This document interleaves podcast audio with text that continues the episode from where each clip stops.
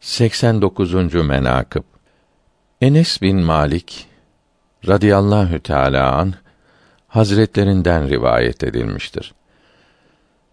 Bir gün Resulullah sallallahu teala aleyhi ve sellem hazretlerini bütün eshab-ı güzin Rıdvanullahi Teala aleyhim ecmaîn hazretleriyle ihata edip çevirip oturmuş idik. O sırada Hazret Ali radıyallahu teala an içeri girdi. Resulullah sallallahu aleyhi ve sellem eshab-ı güzeynin nurlu yüzlerine kim yer verecek diye baktılar.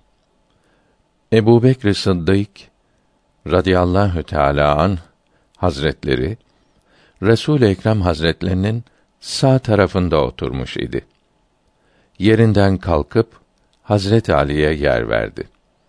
Hazret Ali oturdukta Habibi Rabbil Alemin Hazretlerinin mübarek yüzünde sürur ve sevinç müşahede olunup Ebu Bekr Sıddık Hazretlerine teveccüh edip buyurdular ki: Ya Ebu Bekr, fazilet sahibini ancak fazilet sahibi bilir.''